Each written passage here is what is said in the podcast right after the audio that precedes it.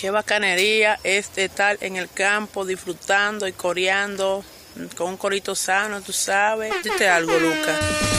Ya estamos listos. Necesito que a partir de este momento le presten atención a lo que tienen ante ustedes.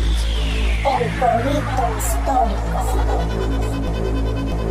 Panas y bellas damas, sean bienvenidos todos a un nuevo episodio de El Corito Histórico, el podcast donde te contamos la historia de Venezuela de una forma clara, concisa, amena y entendible. Es decir, como no te la contaron tus lamentables profesores de historia de Venezuela del bachillerato, que son la razón por la cual terminaste votando por Chávez.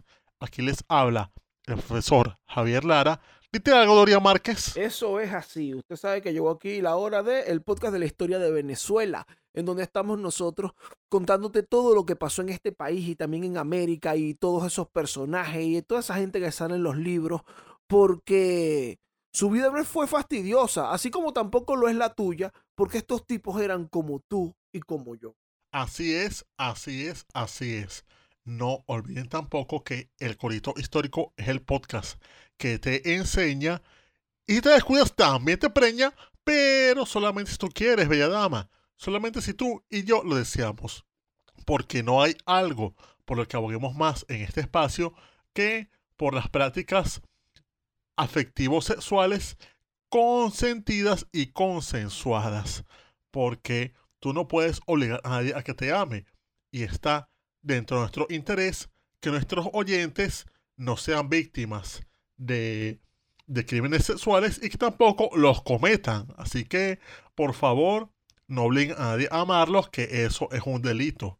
Porque esto además es algo que, más allá de código penal y todo eso, es algo que nos han enseñado desde siempre nuestros ídolos de vallenatos como Diomedes, como Rafael Orozco, o como Celeste Gond, que dicen que las cosas salen bien, es como se hacen pues con sentimiento. Eso es correcto, eso es correctísimo. Recuerden que, bueno, antes de empezar a darle chispa, candela y fuego a esto, recordarles que cuando ustedes escriben el corito histórico en Google, eso le van a aparecer una cantidad de resultados increíbles de donde usted se mete, usted le va a dar play y nos va a poder escuchar. Estamos en YouTube, de todas maneras, aquí nos puedes escuchar en YouTube, en el canal de Daniel Lara Farías, y también lo puedes escuchar en todas las plataformas digitales, Spotify, Apple Podcast, Google Podcast, y todo eso que le salga en Google. ¿Qué más, Manao? También nos pueden vacilar directamente en nuestra página web www.elcoritohistórico.com. Aquí ustedes, una vez entren, hacen clic en el episodio que desean escuchar y allí pueden encontrarlo para descargarlo directamente a sus equipos, sea a su desktop, a su tablet, a su smartphone, hasta su canaimita, no hay problema con eso, nosotros no discriminamos.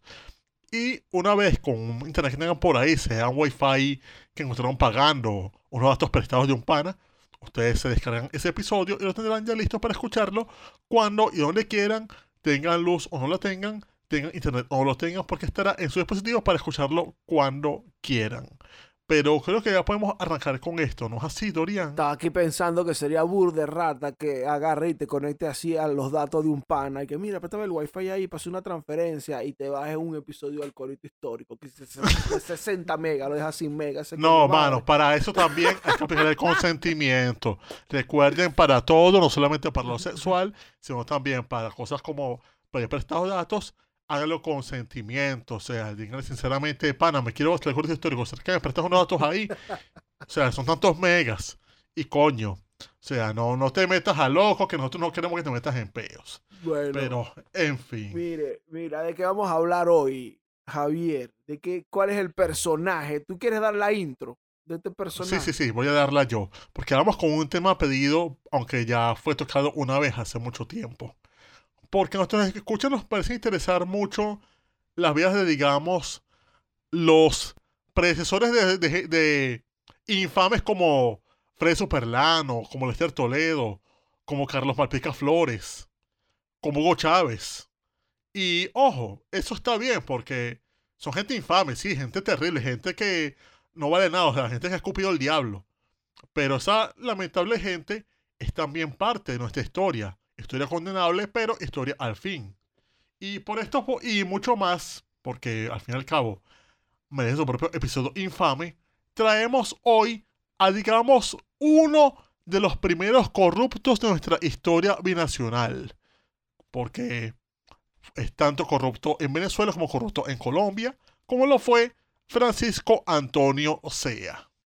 Eso dijiste, él fue corrupto tanto en Venezuela como en Colombia. Me hizo recordar un gran sabio de allá del estado Sucre que decía, el que es mierda aquí es guata en Caracas.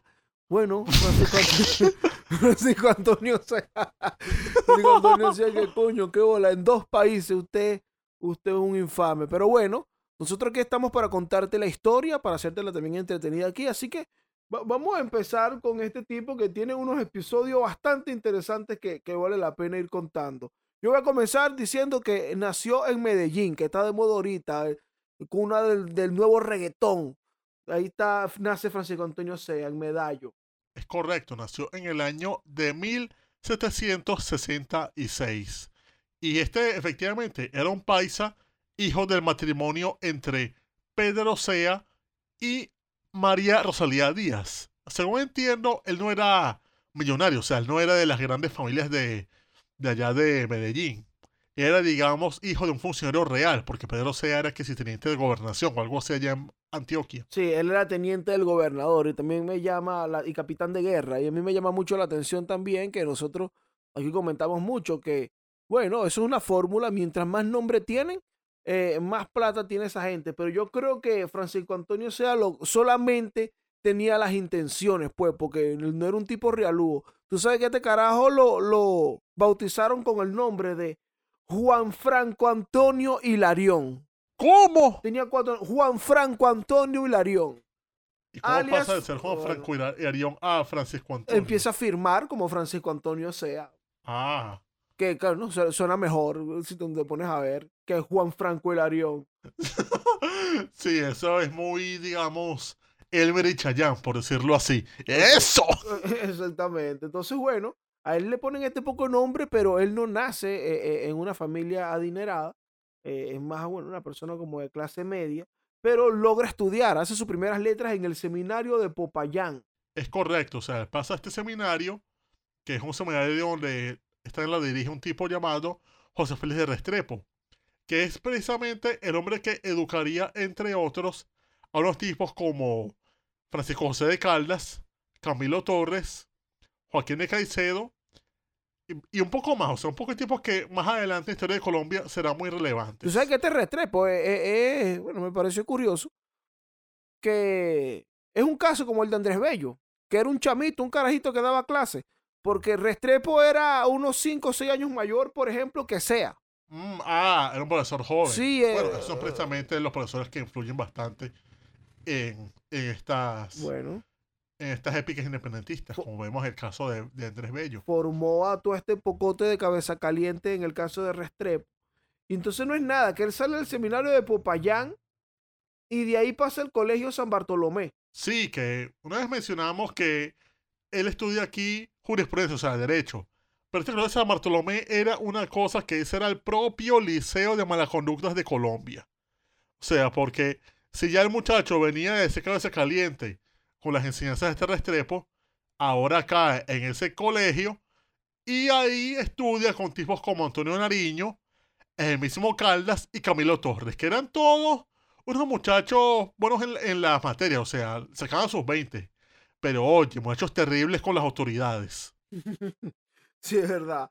Pero tú sabes que hay algo que él no tiene en común con estos muchachos que mencionaste antes, y es la cuenta. La cuenta bancaria. Al cuarto. Los dinero, claro, el dinero. Entonces, en el colegio San Bartolomé, él tiene problemas ahí. Incluso él es, él es expulsado. Él, él fue becado pero antes de ser becado, él tuvo problemas para pagar porque tú sabes que eso era también como una residencia, ahí vivían los muchachos. Sí, no, creo que aún bien, porque o sea, yo estuve por ahí cuando, cuando pasé por Bogotá y bueno, el colegio es la misma de, los tiempos. Claro. Y es un colegio grande. Bueno, a él lo expulsan de la residencia estudiantil porque él no tiene plata para pagar. Wow. Entonces, entiendo, Javier, que él consigue, digamos, que le pague el Patreon, que le pague el Patreon ahí. Sí, es correcto. O sea, él tiene esos problemas de salud, también tiene problemas ahí con la mensualidad.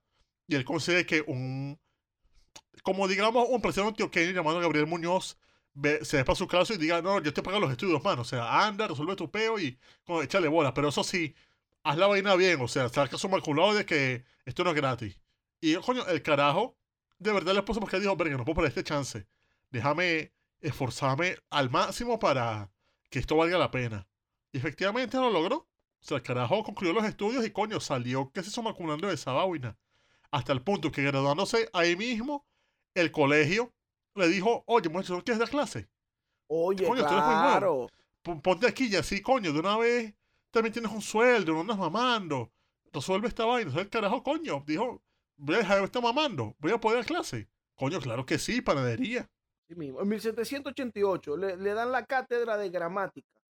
Y oye, eso lo ayudó de, ver, de verdad a mejorar bastante su situación al punto, eh, bueno, continuó sus estudios y todo el asunto, pero él tenía pendiente, él quería hacer un doctorado. Él dice, yo quiero ser como Tony Dice, eh, quiero tener un gran conocimiento.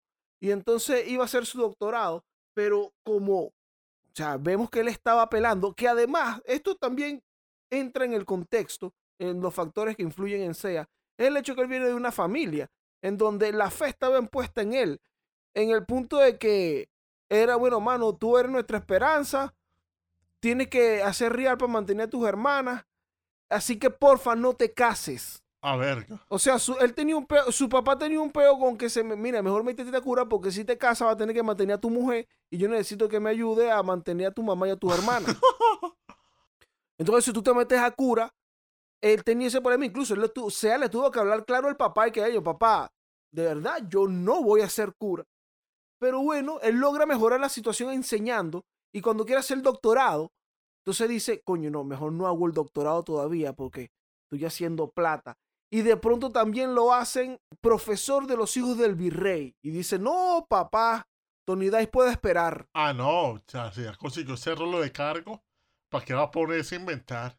Exactamente, pero bueno, con todo y eso, él siguió dándole clase a los hijos del virrey, enseñaba gramática, enseñaba ciencias naturales, que, que era su fuerte, la parte de, la, de las ciencias naturales.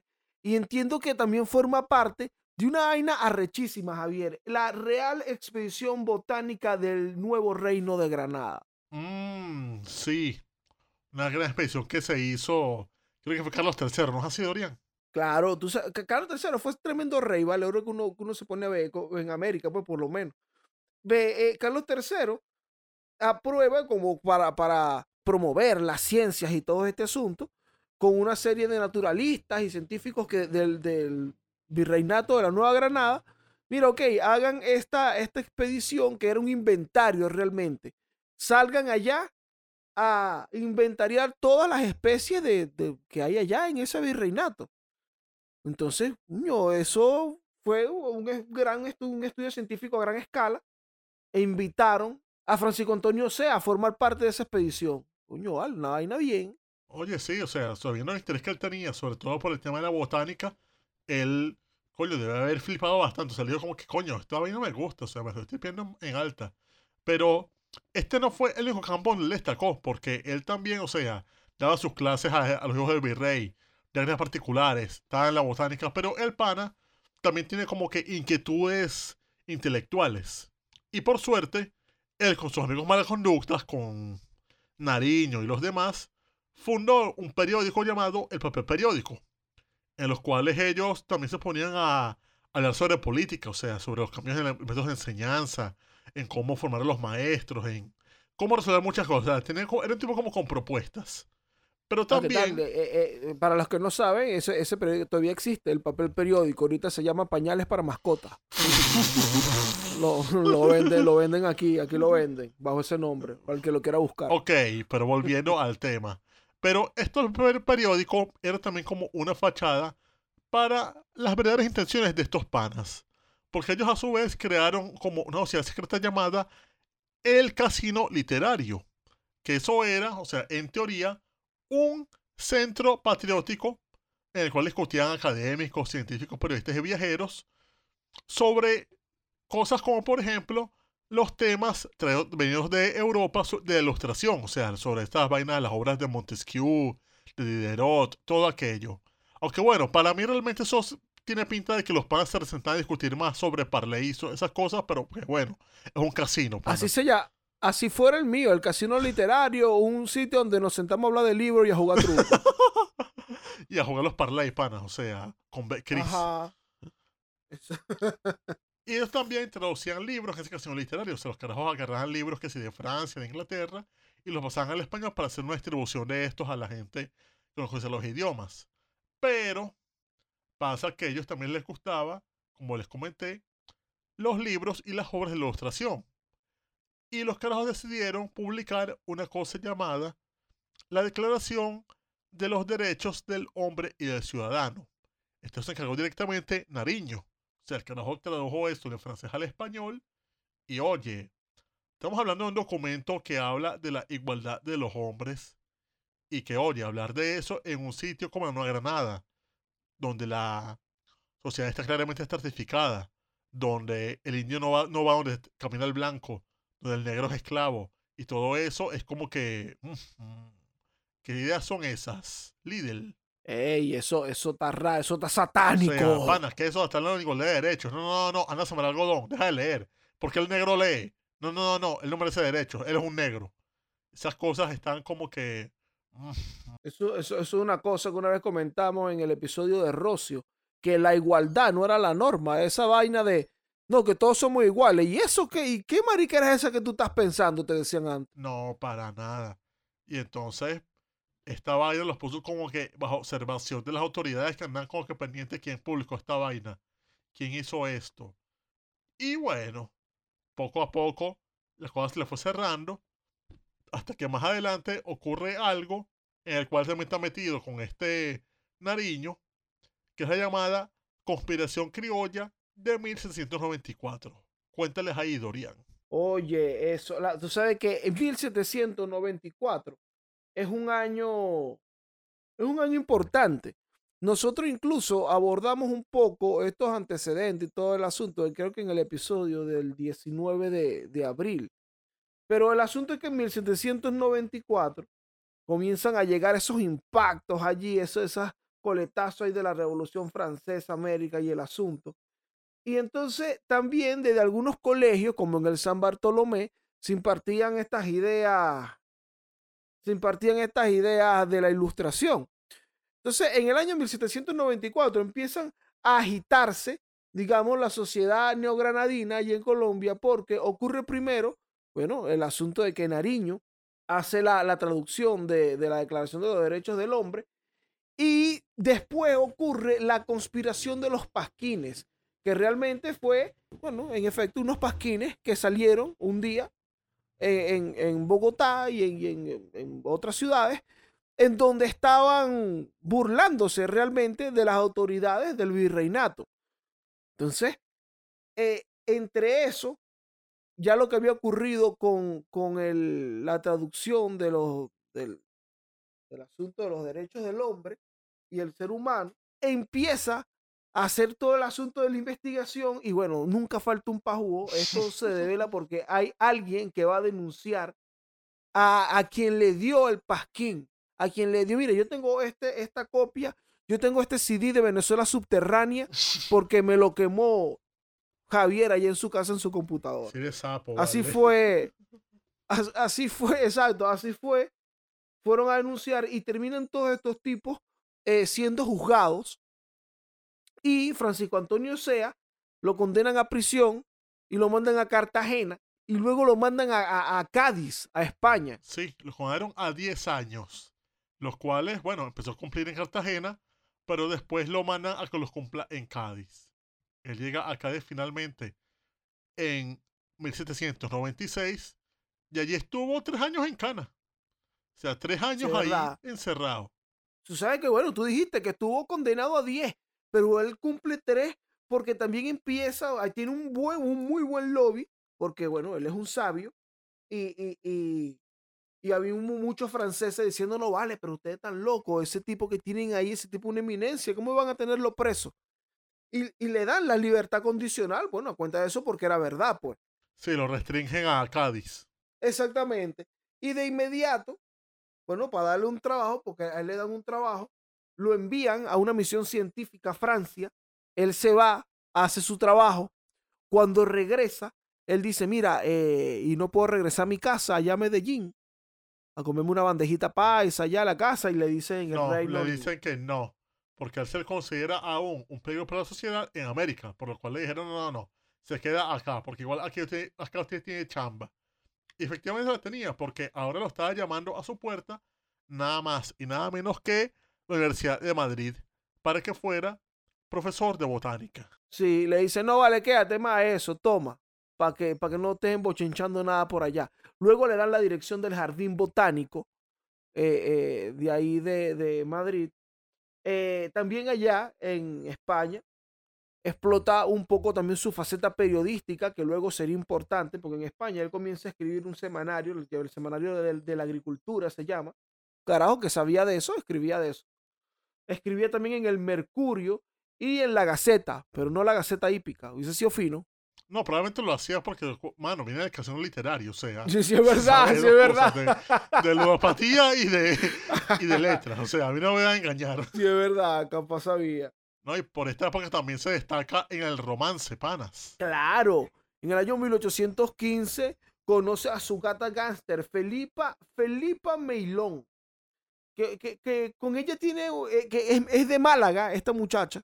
Ah, Eh, malagueña. Sí, Como, como diría Luismi. es con malagueña como, como lo quiso Luismi. Eh, tiene una hija, Felipa Antonia, a la que bautiza, por cierto, Antonio Nariño. Entonces él es compadre de Nariño y todo. Sendos ah, panas. coño, pero más conexiones ahí con los precursores. Claro, eran sendos panas. Todo era risa y diversión, Javier. 1805 me casé, estoy dando clases aquí. ¿Qué más le puedo pedir a la vida?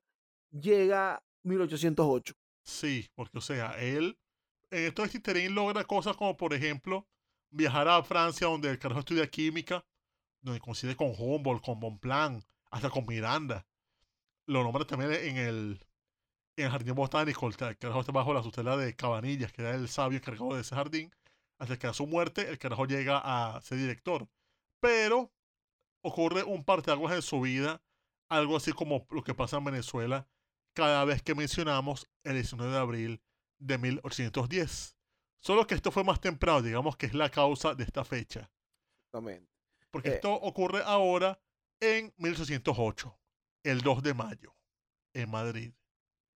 Incluso. ¿Qué pasa acá? Ajá. eh, eh, eh, ese, justamente este es el punto en donde nosotros contamos ahí en el episodio del 19 de abril, pero dale un resumito, Esteves, ahí, de lo que pasa ahí. Corto. O sea, aquí pasa que, bueno, que las tropas francesas han tomado Madrid, se entonces los españoles se alzan contra los, los franceses acusados de secuestrar al rey porque había abdicado el rey Carlos IV en nombre de Fernando VII. Entonces aquí pasa que ocurre ese revolú en las calles españolas y coño, esto es un caos porque ahora tanto Fernando como Carlos van camino a Bayona para responder ante Napoleón, para que él decida quién va a ser el rey. Pero mientras todo esto pasa, coño, las escenas en, en en Madrid son de caos. Y a su vez se arma una especie de gobierno interino de parte de todos aquellos que no estaban a favor de los Borbones. Montón de gente que se conocía como los llamados afrancesados, el partido de los que estaban más a favor de el tema napoleónico, o sea, de hacer como una monarquía constitucional en, España. Y entonces, bueno, en este río revuelto pesca Francisco Antonio Sea. Porque él se mete en esta junta y lo hacen. Ah, tú eres quién? Sea. ¿De dónde eres? De, Me- de Medellín. Ah, tú puedes ser por aquí diputado de los americanos. Llegaste, vale.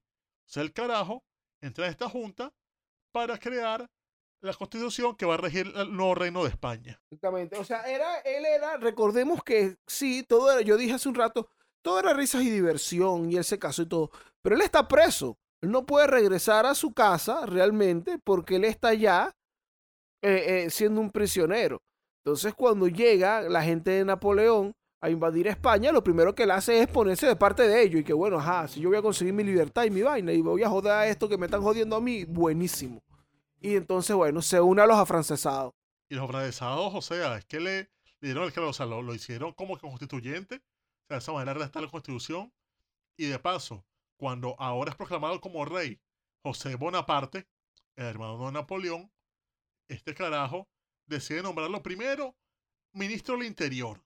O sea, estaba bien conectado. Y más adelante lo manda a la ciudad de Málaga para que ejerza como gobernador de Málaga. Sea, increíble. No vale. El pana. Super montado. Más montado. Más montado aún. No, o sea, era parte del gabinete. Era un carajo que gobernaba ciudades. O sea, un tipo con cargo, de verdad. Pero, como sabemos bien, la cosa en España no duró mucho como lo querían para los afrancesados. Porque de verdad en España estaban bien alzados con el tema de que querían a su rey, también los ayudaron los ingleses, y terminaron expulsando a los franceses en el año 1813. Y con ellos también a sus colaboradores que no querían como que padecer las consecuencias de haber colaborado. Y de esa manera, este SEA logra huir con su familia a Londres primero y después a París. Exactamente. Ya aquí empiezan, en 1815, empiezan la travesía de Sea. Bueno, no lo puede ver así, hasta buscando trabajo, porque este señor queda en medio de esta vorágine, digamos, que ocurre en España, de que, bueno, mira, volvió Fernando VII, papá, y usted estaba en contra, usted fuera de aquí. Aquí esto es lo que lo lleva a él, o, o esto es el camino que él sigue y que lo lleva a conocer a Bolívar y a unirse a las luchas eh, que hay en América.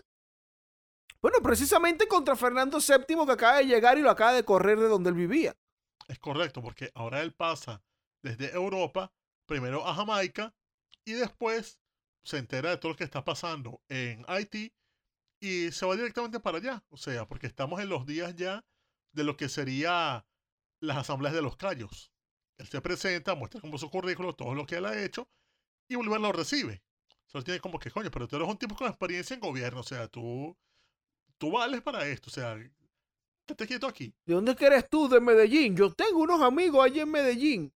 Dice, y entonces, claro, el tipo un vergatario, tiene todos los papeles, tiene su buen currículum, ha tenido cargos de todo. Incluso Petión le hace una oferta. O sea, Petión y que, mano, tú en vez de estar dando coñazo por ir por un Bolívar, esa gente está en la guerra y ya. Aquí estamos, mira, aquí estamos construyendo ya país. Tú no quieres ser el encargado de la agricultura de Haití. Y sea dijo, coño, mano, yo creo que yo prefiero Venezuela en guerra que Haití ahorita tranquilo y sembrando. y se fue con Bolívar. No, no, él le dijo, no, él rechazó el ofrecimiento de, de Petión, pues no se quiso quedar en Haití. Y bueno, se va con Bolívar en, la, en la expedición de los Cayos.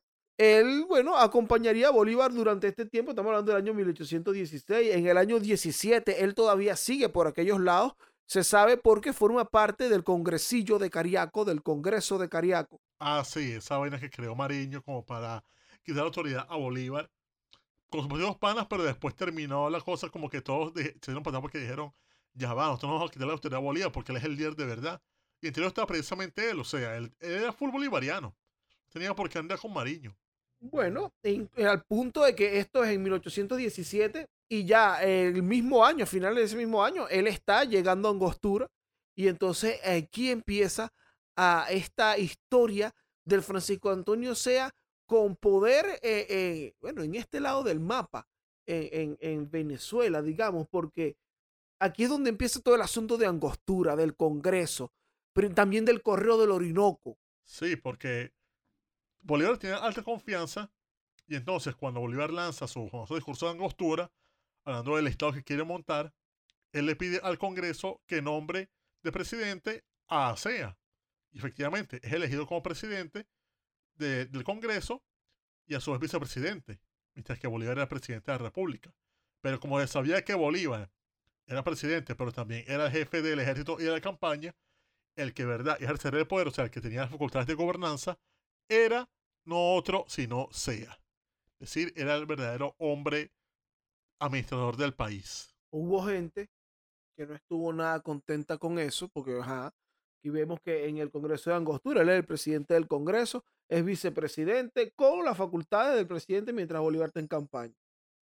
Él es el, el hombre que tiene el control efectivo del país, pero cuando los otros, cuando los oficiales, los, generales de, de, que están luchando aquí, ven que el control del país está en manos de un neogranadino y que además no es militar, dice, coño, pero ¿y esto? No, esto no puede ser. Y se empieza a alborotar la vaina mientras Bolívar se va a hacer la campaña de, de la Nueva Granada. Entonces, ¿qué pasa? Bolívar deja, mano, unas, como unas indicaciones. Él dice como que yo conozco mi ganado, vamos a hacer algo aquí primero. Antes de irse, él deja aquí, él le deja a SEA la orden para llamar, que el Congreso llame a Mariño como diputado a, su, a sus actividades legislativas, porque él era diputado ahí del Congreso. Entonces, sácalo de allá y dale la tropa de Mariño, es decir, el ejército de Oriente, a Bermúdez. Entonces Mariño dice como que, ya va, mano, pero ¿cómo tú me vas a quitarle mi ejército, vale? Yo soy el libertador de Oriente, yo soy como... Bueno, lo sacan de ahí y ponen a Bermúdez. La segunda cosa que ocurre y que tiene que enfrentarse es que Arismendi está en Margarita peleado con Urdaneta.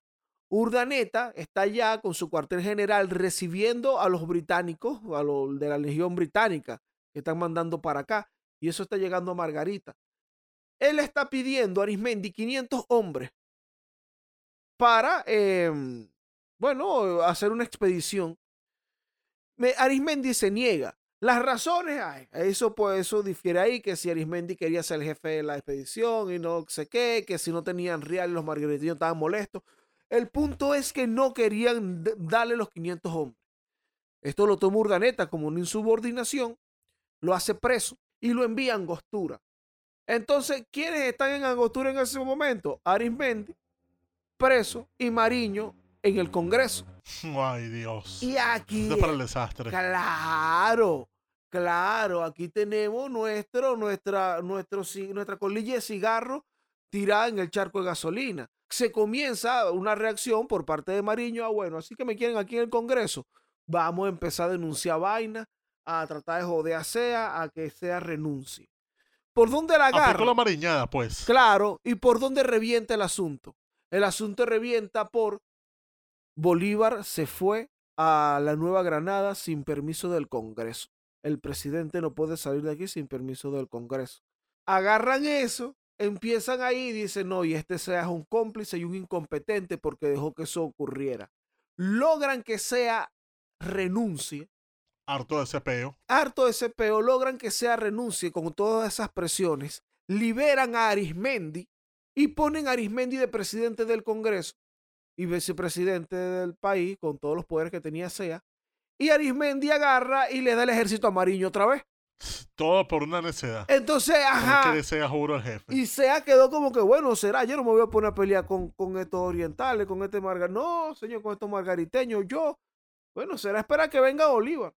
Y Bolívar volvió de la campaña de la Nueva Granada, volvió en diciembre, y dijo, ¿y qué mierda es esto? ¿Cómo, cómo, que tú no eres el vice? ¿Cómo así? Y de nuevo, o sea, básicamente, de nuevo se echó para atrás todo lo que se había hecho. Mariño te viene para el Congreso, Arimendi te va para Margarita, y me mandas a los margariteños, y sea, usted va a ser el vicepresidente de la República, porque el 17 de diciembre de 1819 se aprueba la ley fundamental de Colombia, creando, bueno, lo que se conoce en la historia como la Gran Colombia, creando la República de Colombia, con Bolívar de presidente y sea de vicepresidente.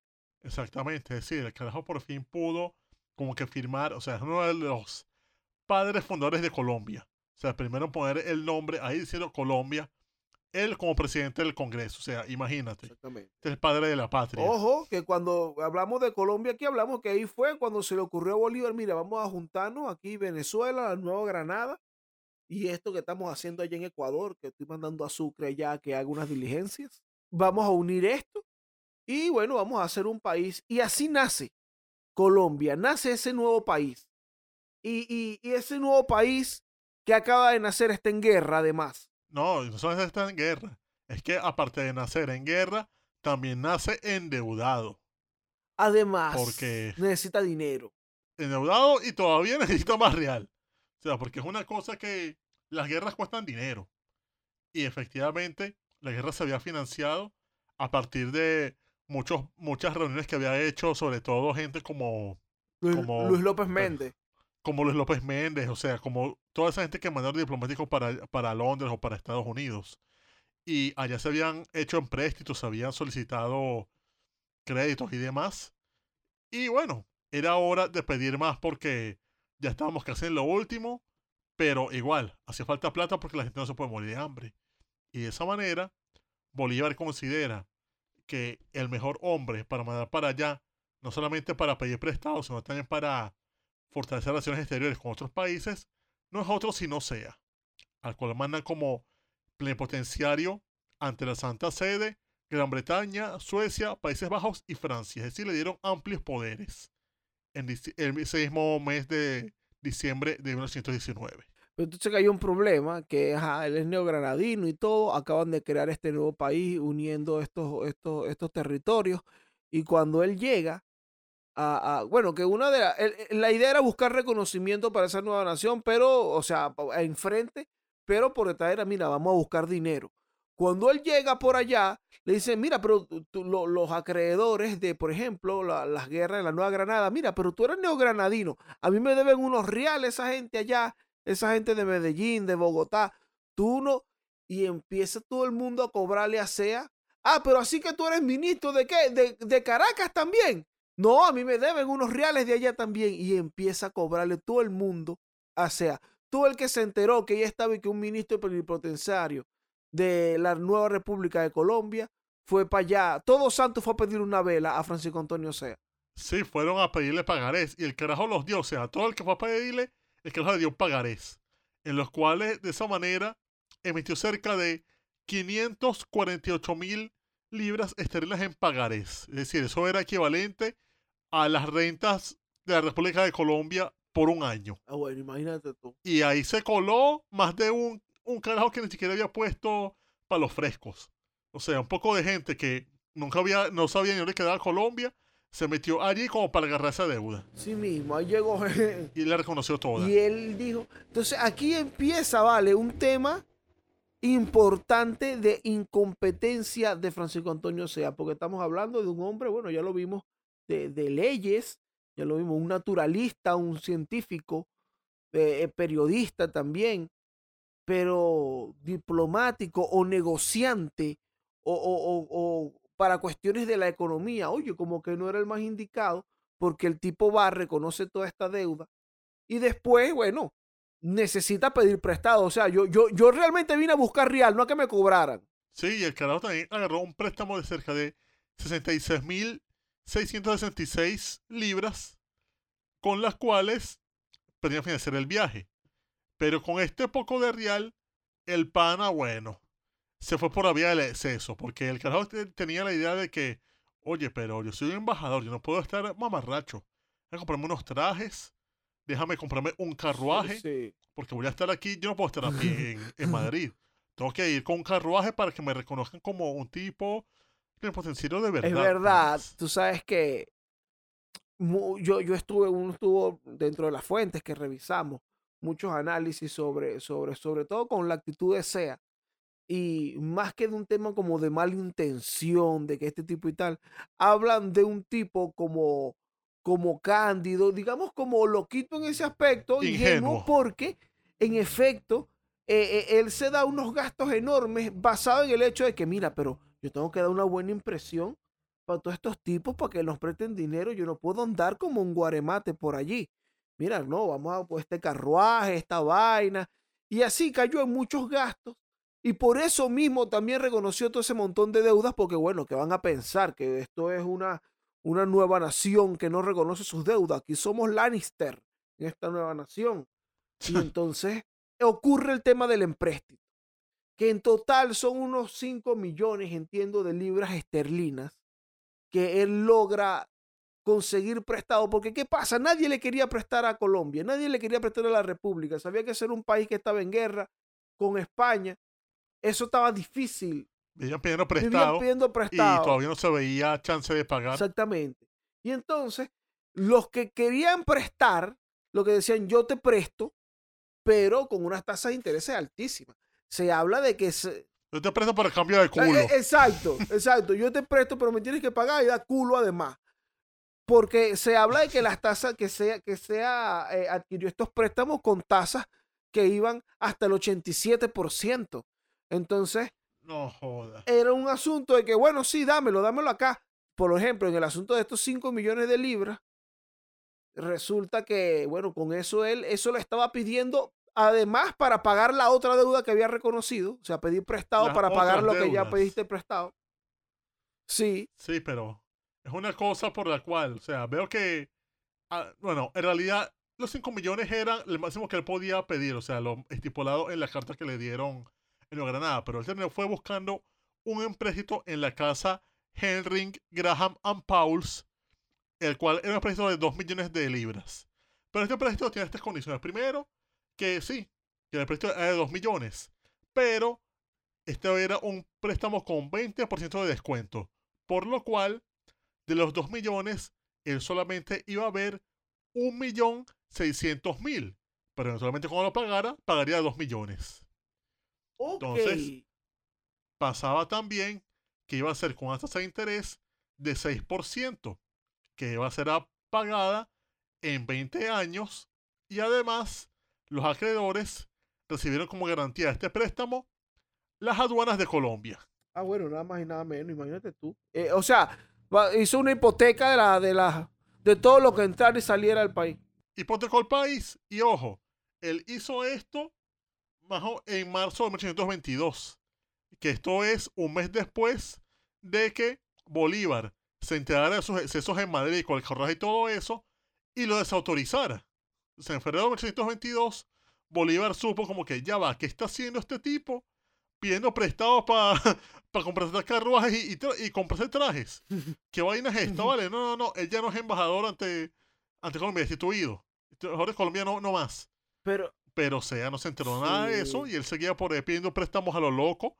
No solamente el que pedía préstamos, sino el que pedía los peores préstamos del mundo. O sea, era el carajo que básicamente se contrató de asesor financiero a García Banks. exactamente, el, el, el, el- se agarró también, vale. O sea, después de eso, el empréstito es del año 1820, entiendo. O, o- o- o, bueno, el cuando él reconoce todas esas deudas, porque su gira empieza en el 20, exacto. Eh, tú sabes que en el 21, él está, él va para España. Él se encuentra. Sí, con el tema del carruaje. Claro, y él se encuentra en España con José Rafael Revenga, que estaba ya, bueno, haciendo diplomacia y tal. Ya pa- para ese momento se había firmado eh, el armisticio este, entre Morillo y Bolívar y todo el asunto. Pero Sea tenía una gran idea. Sea llegó allá y dijo, mano, yo les traigo la solución. La solución para, para que todo esto termine. Yo traigo la paz para esta guerra. Yo traigo la respuesta para lo que dijo Gilberto Santa Rosa. Eh, Él propone que se reconozca, España reconozca la independencia de América, pero que se van a establecer unas monarquías en varios países de esos que se van a reconocer y que van a ser una comunidad hispánica de naciones con la participación de España y sus colonias ex emancipadas. Mijo, ¿qué coño estás hablando, panas? Él llegó con eso, él dijo, hermanazo, abre tu mente. él dijo, Francisco Antonio Sea dijo eso, llevó esa idea y la gente como que, bueno, este tipo está como loco, como raro. Pero entonces ocurre la batalla de Carabobo y es como que, marico, fuera de aquí, ¿qué mierda vienes tú para acá a proponer si nos acaban de dar una pela? O sea, el carajo de verdad estaba, estaba con la cadena suelta y no había quien agarrar a ese perro. Exactamente. Y ahí fue cuando, como tú- cuando tú dices que Bolívar se da cuenta de lo que está haciendo su loco por allá. Y dice, no, mi hermano, no. Le revocan los poderes en el mismo año 21 y él no se ha enterado y en el 22 él siguió firmando y haciendo empréstito. Y no son los que firmaba esas vainas, sino que firmaba y firmaba vainas y nos hizo responsable. Porque él hizo este préstamo terrible aproximadamente en marzo de 1822 y se lanzó una clásica. Hizo la Chávez. Endeudó todo el mundo y se murió. Y se murió, chavo, no le respondió a nadie, este sea. Sea dijo, bueno, mis panas, ya el carruaje listo, eh, cena lista, empréstito listo, bueno, me toca nada más morir. Y así hizo. O sea, el carajo se fue a Inglaterra, a la abadía de Bath, Y allí, el noviembre de 1822, a los 56 años, murió y de paso, murió y no dejó archivo de todo lo que había endeudado a nadie, sino que dejó esa vaina así como que no, no, no, está, que busquen lo que, lo que yo hice. Y más adelante es que se empezó a ver como que la gravedad de lo que él había hecho, porque no había muchos registros sino de los acreedores. Que básicamente toda, toda Londres la que fue para allá a, a pedir deudas de, de parte de SEA.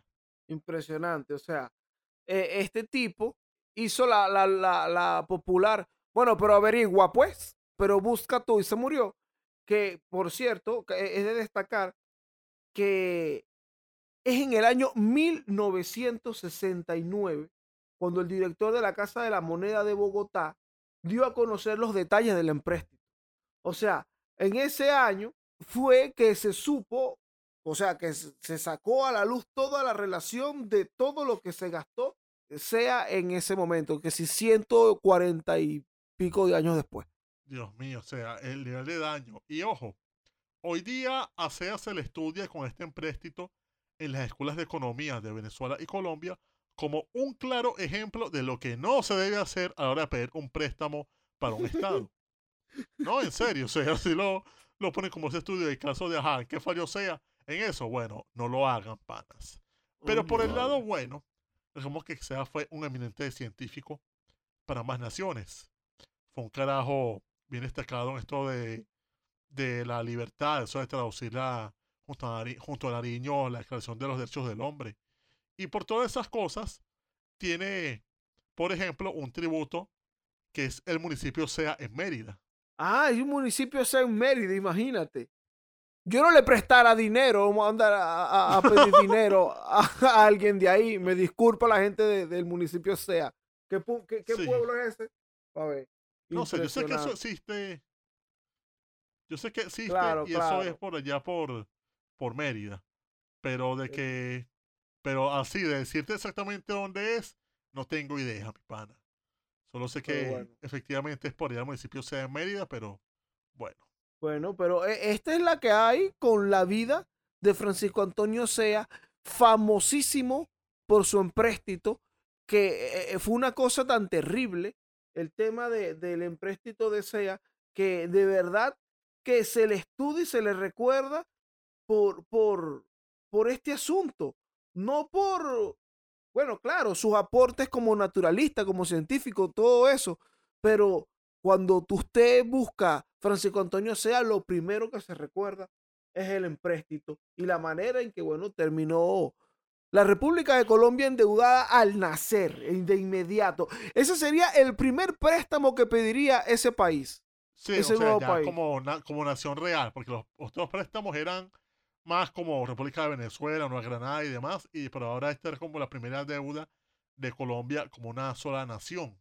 Que bueno, se, se acumulándose hasta que, bueno, con ocurre la separación de, de, Gran Colombia, la deuda se divide entre tres, donde la parte más, más gruesa sea, como la más correspondiente a los desastres de SEA, la pagó, la terminó pagando fue Colombia, porque otra parte de la deuda la pagó, pero una parte más pequeña, la pagó Venezuela y la más pequeña la pagó Colombia. perdón, la pagó Ecuador. Pero bueno, incluso hasta Bolívar habló feísimo de él. Como que bueno, pero este carajo la bañó en mierda completamente en lo que fue a hacer para allá. Él tiene una carta al respecto que la acabo de recordar ahorita, no, no la busqué previamente, que donde dice algo como que ha sido la mayor vergüenza que se ha registrado en la nación. Claro, la nación acababa de nacer. Hablando muy feo, pero oye, con toda razón, después de ver los detalles de este oneroso préstamo, que lo que hizo fue endeudar y poner a la gente más en la carra plana.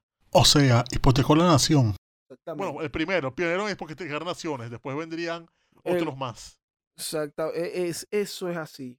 Pero bueno, esa es la que hay. Francisco Antonio Sea, uno de, de aquellos próceres corruptos que hicimos en uno de nuestros primeros episodios. Bueno, lo revivimos y se lo traemos aquí. Esperamos que se lo hayan vacilado. Si les gustó este episodio y están escuchando este canal de Lara Farías en YouTube, el canal de Lara Farías presenta, bien pueden darnos like, o sea, pulgar arriba a este episodio para darnos ese reconocimiento y para darnos promoción. Pero si están por decir algo en Spotify, Apple Podcasts, Google Podcasts, Evox y las plataformas de podcast independientes, bien pueden compartirlo para que más gente nos vacile y nos escuche.